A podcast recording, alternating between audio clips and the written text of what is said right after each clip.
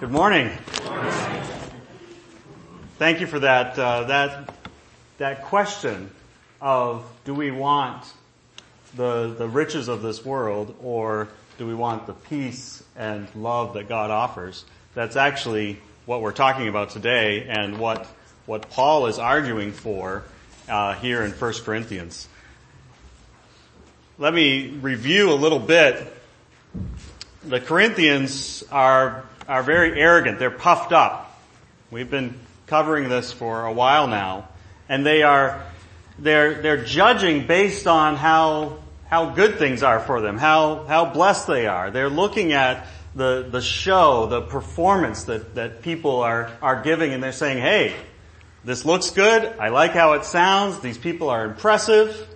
And that's just a, a, you know, that's, that must be the blessing of God. That must be how it's supposed to be. And Paul's saying, no. You're thinking like the world thinks. Your, your thinking is off. You're, you're judging the way the world judges. And now you're judging, they're judging Paul and they're saying, okay, you weren't so great after all, Paul. We thought you were pretty cool, but now we've got, we've, we've gotten way past that, Paul. And Paul's saying you're, you're using the world's judgment to evaluate how, how, how good you are before God. That's not how it works. So last week, uh, Jamie was, was talking about how Paul is describing to them a very different way than how they are thinking and how they are living. And he's saying, no, this is a, this is a way of sacrifice that he's, he's preaching Christ crucified, but he's not just preaching it. Paul is living it out. Paul is beaten, but he's returning grace. He's stripped naked. He's hungry. He's thirsty. He's homeless. But he's giving back love. That's, that's this, this living out the preaching of Christ crucified because he's, he's showing the world that I'm loving you by my suffering, by my sacrifice. Now in this passage, Paul, Paul goes a little further and he, he's, he's been talking to them like little children all along, but now he's explicitly saying, I'm your father. I fathered you in Christ, in the gospel. A father admonishing his children. One that, that is going to them and, and just begging them, stop this. Uh, as a father, I take the boys out uh, every few weeks, and we go out separately, and we talk about how their lives are going, how things are going in their, in, uh, with them. One of the things that we're doing is we're memorizing themes of each book of the Bible. And the theme in this list of, of themes that we have, the theme for 1 Corinthians is spanking the saints. And this passage that we're in in chapter 4 is the very passage where they got that theme from. Because in verse 21 we see, what will ye? Shall I come to you with a rod or in love and in the spirit of meekness? Which one do you want, son?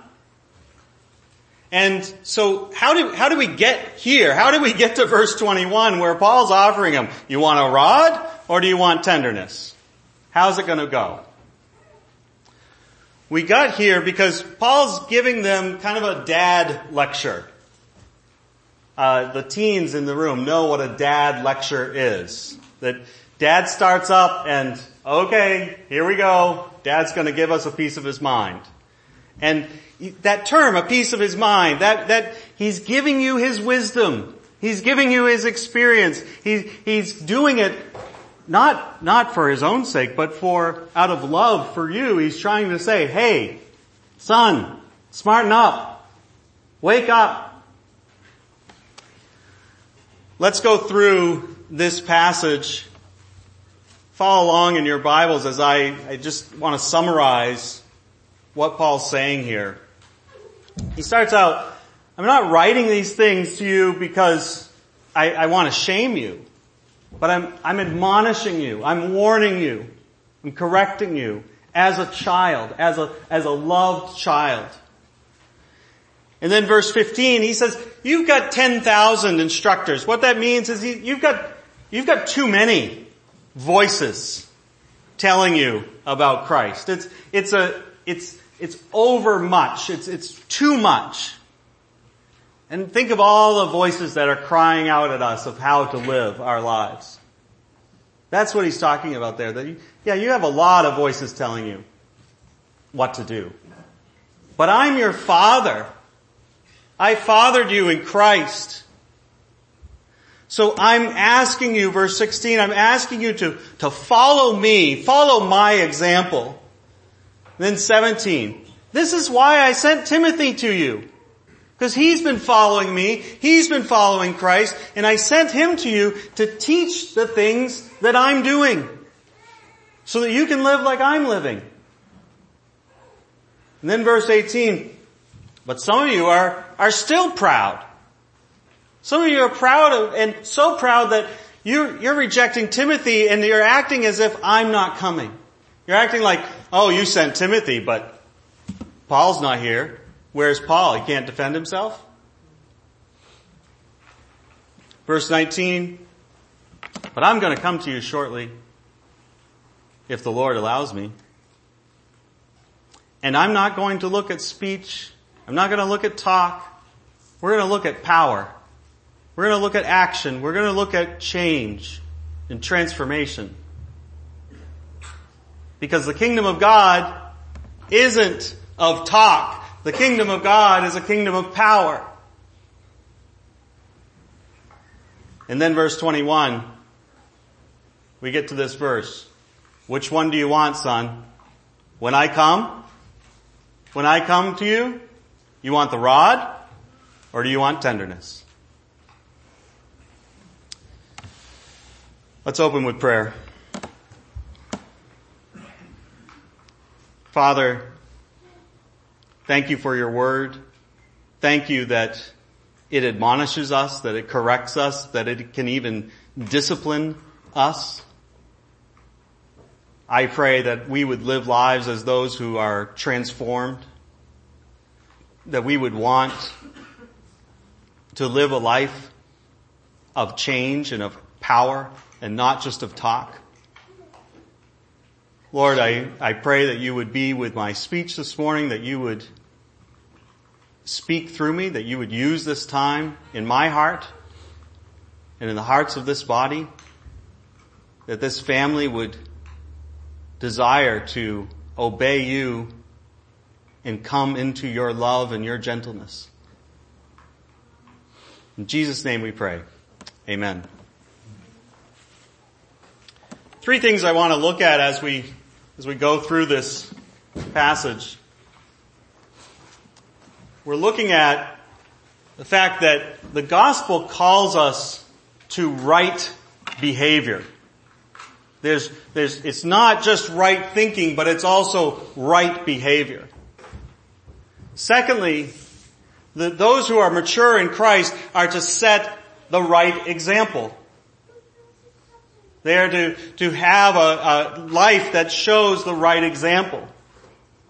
And third, we are all expected to have the right response to truth. So we have right behavior, the right example, and the right response. The gospel calls us to right behavior. The mature in Christ are to set a right example. And then finally, that we all are, have a, there's an expectation of God that we will have a right response when we are confronted with truth.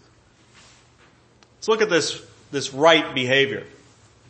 Paul's been talking about their thinking, their, how they're evaluating things, how they're, uh, how they judge life, how they uh, uh, prioritize what is, what is valuable, what is what is worthless. But Paul is saying it goes beyond right thinking. It has to be right behavior. It has to be a life lived out. And I, he's not seeing that in the Corinthians. Even in their, even in their, uh, their response to Timothy, Paul has sent this, this, this beloved son in Christ to, to the Corinthians. And their response is, is just, you sent Timothy? They were puffed up in pride. And he, he knows that just based on how they responded to this, this teacher, this disciple that he sent.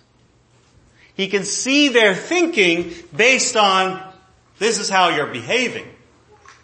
See the, we, we tend to talk a lot about doctrine, about truth, about uh, Christian life, but many times it doesn't change our behavior.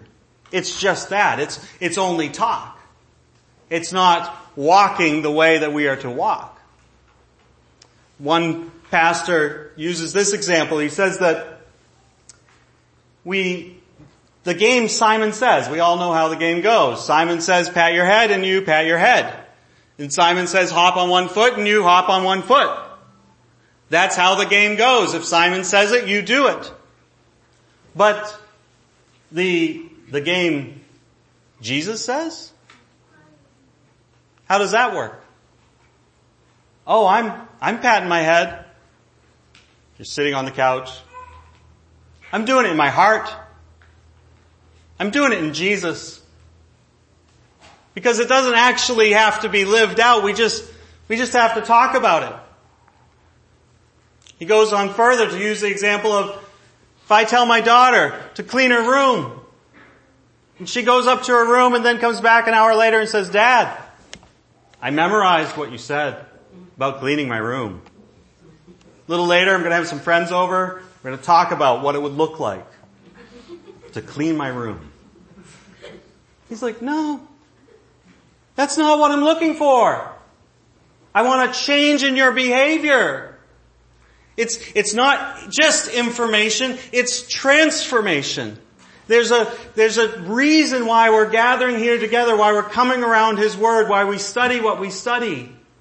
Because we expect change. We expect lives to be different. And that's, that's what Paul is telling the, the believers at, at Corinth, this congregation. He's saying, come on people. You, you, you need to change your thinking and you need to change how you're living how you're living it out. Recently, Jamie has been hitting on hospitality. Uh, Josh touched on it in his Sunday school class. I know that Dennis, I'm sure, in his class on community, that that was a big part of it. Inviting people over, having a meal, sharing with them, speaking of Christ to them showing love to them, being hospitable. The first, one of the first messages I preached here, Acts 2.42, the new infant church at Pentecost devoted themselves to doctrine, to fellowship, to breaking of bread, and to prayer. And then further on in the passage, it describes what's this, what's this fellowship? What's this breaking of bread? They're going from house to house and sharing what they have with one another. That's that's this hospitality. That we're inviting people over, that we're, we're having them for our meal, we're, we're giving of what we have. There's, there's action to that.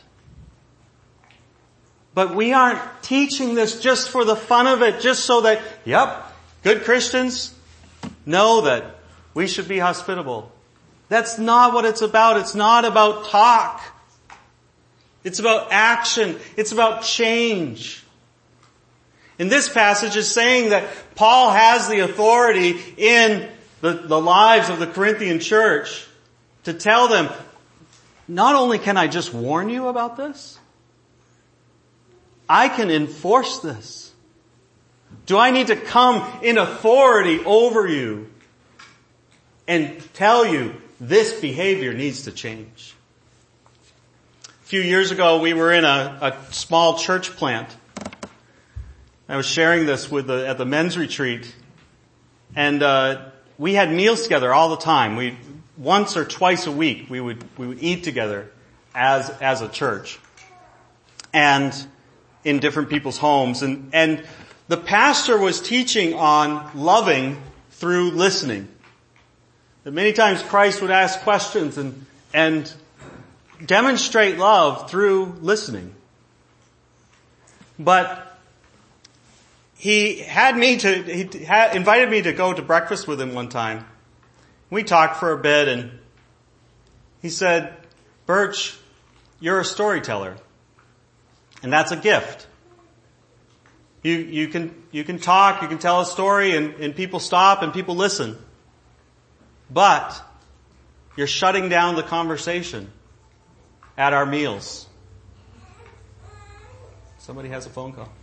Um, you're, you're shutting down the conversation at these meals because you're monopolizing the conversation because you tell a story and everybody else has to stop talking.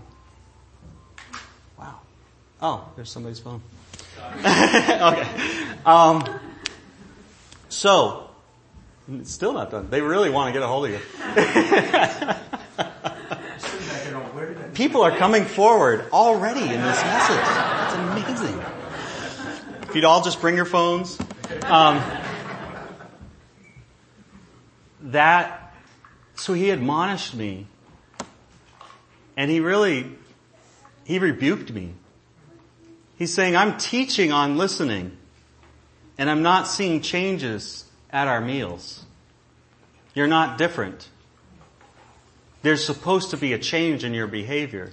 It's not just about coming and listening to the teaching. It's more than words. It's actions. It's living it out. I was shocked. At first I was, I was arrogant about it. I mean, just in my heart, I, I, I didn't say anything, but I'm thinking like, I'm one of the oldest people in this church. This was just a bunch of millennials that just got together and uh, were planting a church and I'm like, they're all kids. I've been a missionary for 15, 18 years. You know, they should listen to me. That's what I'm thinking. Then my next response was one of judgment. I'm thinking, you know, I saw how you talked to your wife last week. Thankfully I didn't say it. I'm riding home, Connie calls, asked me how it went, and I said, you know, I just got rebuked. I said, I've never once been rebuked personally by a pastor in my entire life as a Christian because no pastor knew me well enough. No pastor had seen me week in and week out and, and seen how I was living to be able to pull me aside and say, hey, this needs to change. You see, we aren't just saying this for the fun of it. We expect changes. If we look in back in Luke chapter 3, Luke chapter 3, John the Baptist is speaking to, to the Jews that are coming to him and, and wanting to repent. John chapter 3 verse 8. He says, bring forth therefore fruits worthy of repentance and begin not to say, this is that talk again within yourselves, we have Abraham to our father. For I say unto you that God is able of these stones to raise up children unto Abraham. You see, they're ready to talk about their, their lineage, their heritage, their, their value to God. And John's like, if God wants to, he'll make, he'll make these stones into the children of Abraham. That's just talk. We want fruits of repentance. Verse 9, and now also the axe is laid unto the root of the trees. Every tree therefore, which bringeth not good fruit, forth good fruit, is hewn down and cast into the fire. And the people asked him saying, what shall we do then? And he answered and said unto them, he that hath two coats, let him impart to him that hath none. And he that hath meat, let him do likewise. There's that hospitality again. Then came also publicans to, to be baptized and said unto him, Master, what shall we do? He said to them, exact no more than that which is appointed you. So stop taking what's not yours. And then verse 14, and the soldiers likewise demanded of him saying, and what shall we do? And he said unto them, do violence to no man, neither accuse any falsely, and be content with your wages. What's he telling them? It's not talk. It's not about your, your lineage and your heritage or, or how many times you, you've shown up to services or how much you know. It's about action. It's living it out. We are expected, we are, the gospel demands a, not just a change in, in mind, but also a change in behavior. Moving on to this, this right example. Paul back in 1 Corinthians 4, he says something pretty, pretty amazing. He says to follow him. He says that I, I'm begging you, verse 16, I'm, I beseech you, be followers of me. Wow. How can he say that? In another passage he says, follow me as I follow Christ. Paul's not saying he's perfect. Paul is saying that he's living out this, the fact that Christ was crucified. He's living that out day in, day out. He's doing this everywhere in every congregation that he's working in. He's living this out. He tells us in verse 17 that Everywhere he goes. And Timothy is a testimony to that. Timothy's discipleship in life is a testimony to Paul's example that he's been setting. Those who are mature in Christ, those who are, have walked with God in the faith, are to be setting an example. But one of the problems is that for us, so, so many of us, the, the, much of our faith, much of our living this out just happens here at these meetings in this building. And where we, we want this to be, to be a, a good and polished and, and, uh, win some time. And we're looking at, at this, this platform and the, the, the performance that's put on and we're simply just spectators that we're showing up for meetings and we're saying, this is, this is our Christianity. And it's as if we're saying, well, how do you know I'm a Christian? Because I go to church every time the doors are open. That's how you know I'm a Christian. But what does Christ say? Christ says, how will men know that you are my disciples? By the love you have for one another. That's lived out in the world. That's the example that the young Christian, the young Timothy needs to see that it goes beyond these walls, that it goes beyond this meeting, that it's lived out 24-7, that it's lived out in our lives day to day, that we are sacrificially loving those who, who God brings to us. That we're speaking of Christ even when it's not easy. That we're, we're stepping into dark and broken situations and we're bringing light and we're bringing love to that situation, to those circumstances. That we're living that out. You see, Paul, Paul's dealing with this problem of pride, this arrogance in the church of, of, of Corinth among this congregation. What does he do? He doesn't just send them words. He sends them Timothy. He sends him this, this beloved disciple that he has. He sends a life to them, someone to live it out in front of them, an example of how Paul lives and of how Christ lived ultimately. That he's showing them, this is, this is the example. This is why I sent you him. But do we have?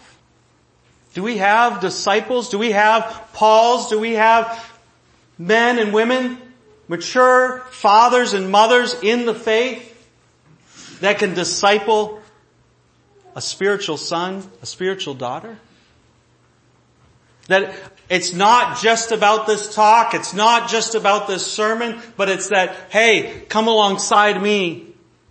Let me show you how I deal with conflict, with worry, with money, with lust, with, with difficulty, with illness, with, with uh, accusation. Come alongside me and let me show you how to be content with what you have. How to, how to live life of, of peace, not striving for the next thing you can get, but to know that I'm at peace in God and I have what I need because I have Christ. To live a life differently and to be able to disciple someone in that.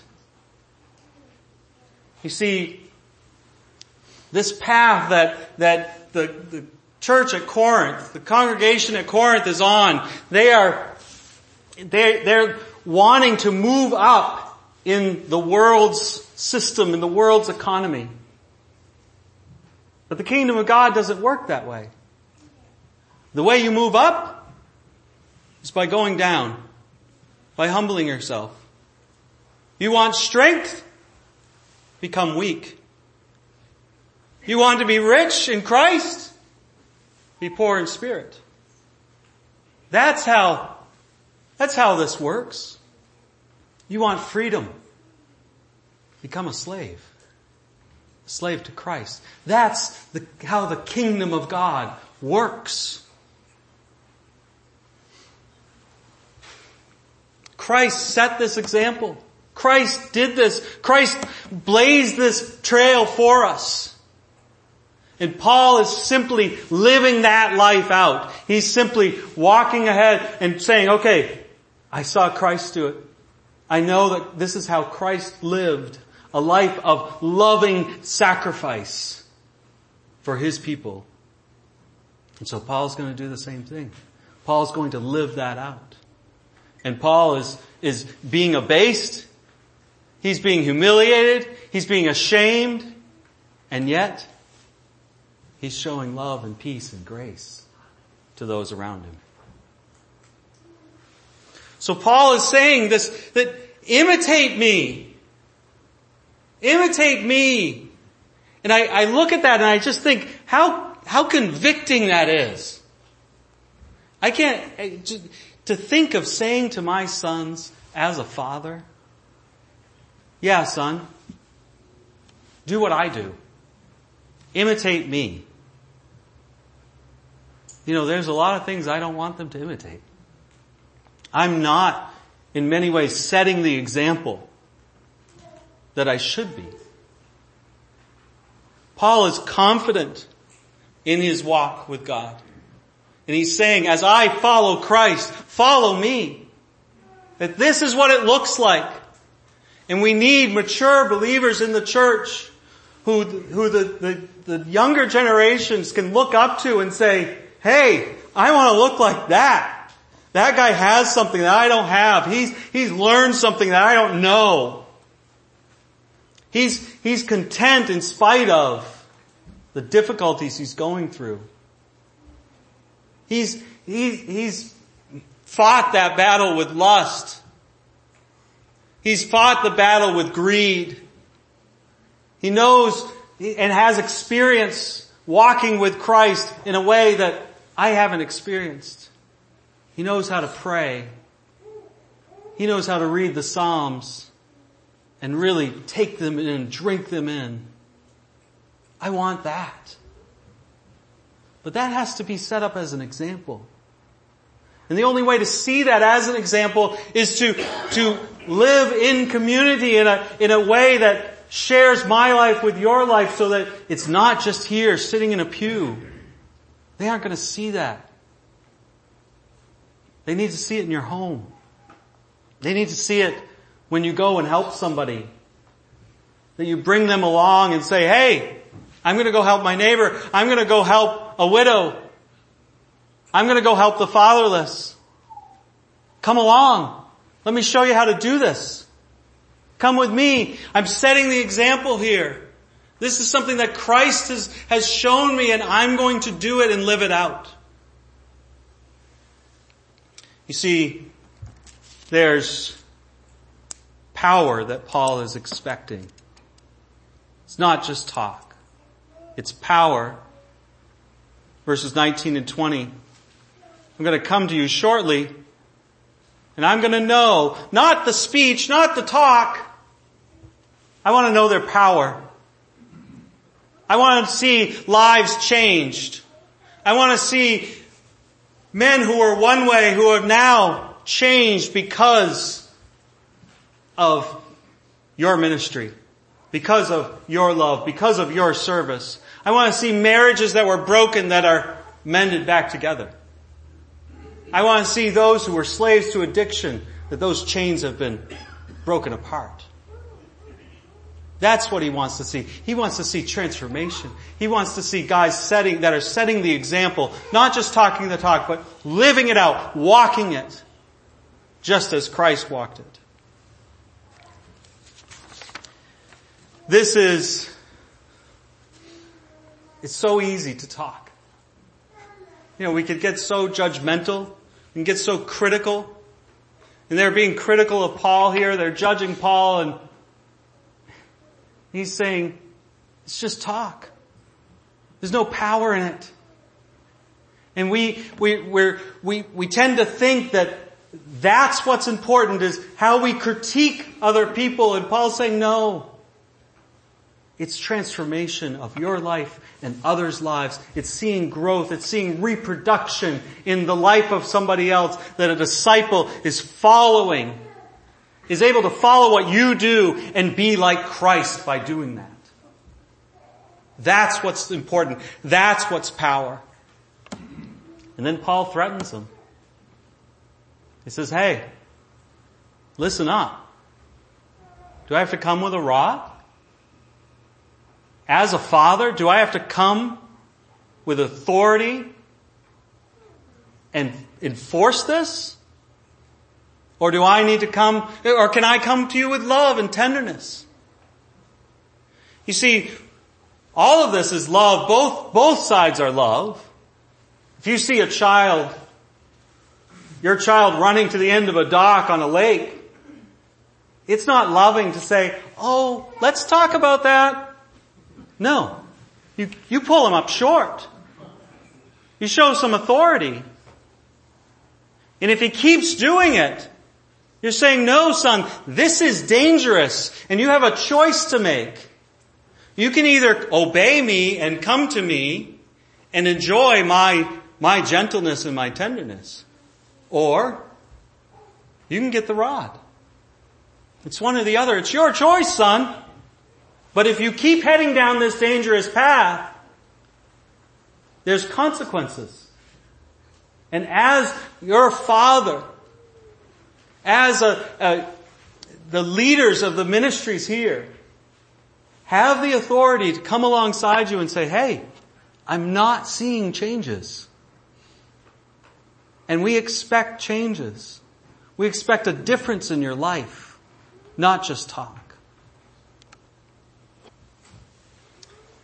Now, Paul sent Timothy and he was expecting a response from the, the church at Corinth. But the response he got was the response of pride. They puffed themselves up as if Paul wasn't coming.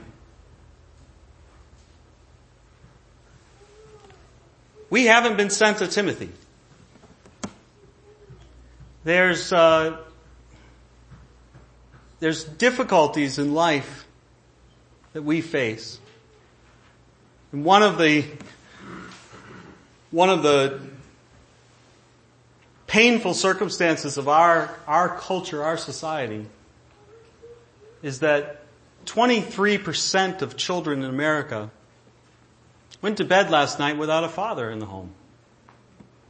One in four children without a dad in the home.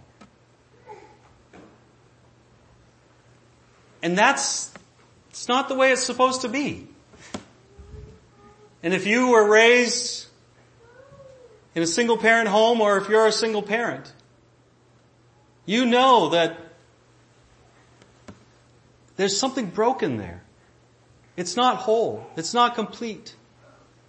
And you try to do what you can and make it beautiful, but there's, it's not, not the way it should be. In December of 1907, the Monongah coal mine in West Virginia exploded and killed 361 men. 250 of those men were fathers. And they left approximately a thousand children without dads. Now this was pre-World War I. So this was extremely rare to have a home without a father in it. And so then in 1908, Grace Clayton asked her church to, to hold a, a memorial for her father and all the fathers that were lost in that coal mining disaster. And that was the first Father's Day. Was celebrated because they lost their dads. Today's Father's Day. Paul as a father sent Timothy to Corinth. God as our Father sent His Son sent His Son for us. How are we going to respond? Are we going to respond in pride? The way the church at Corinth did? Are we going to lift ourselves up against the love and grace that, that Christ offers us? Or are we going to respond in humility as a little child who follows his dad? as a sheep who follows his shepherd.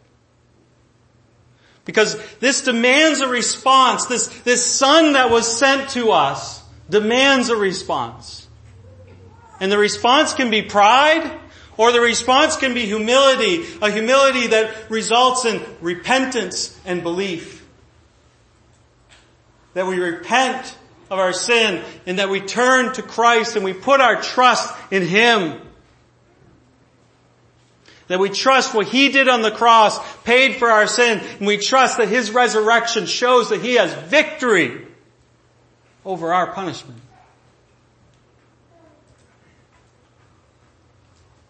And those who do believe, how do we respond? How do we respond to the love and grace that the Son brought to us, the instruction that He gave to us? Are we going to respond in pride and say, hey, I can do it my way? I don't, you know, sure, they talk about that at church, but I've got my own life to live. And yeah, I believe in Jesus. I, I trust in Him, but I don't have to repent. I don't have to live it. I don't have to do it. I can just talk the talk. Or are we going to respond in humility? to the Son and say, yeah, I'm going to turn from that. I'm going to repent of that. And I'm going to trust in Him. And even if I am brought low, I'm going to trust in Him. I'm going to be satisfied in Him. I'm going to have that peace and contentment in Christ in spite of what's going on around me. And I'm going to repent of my worry and my fear and my frustration and my anger and my lust and my sin. And I'm going to put my trust day by day, living a life of repentance and faith because of the Son who was sent from the loving Father to us. That's the response.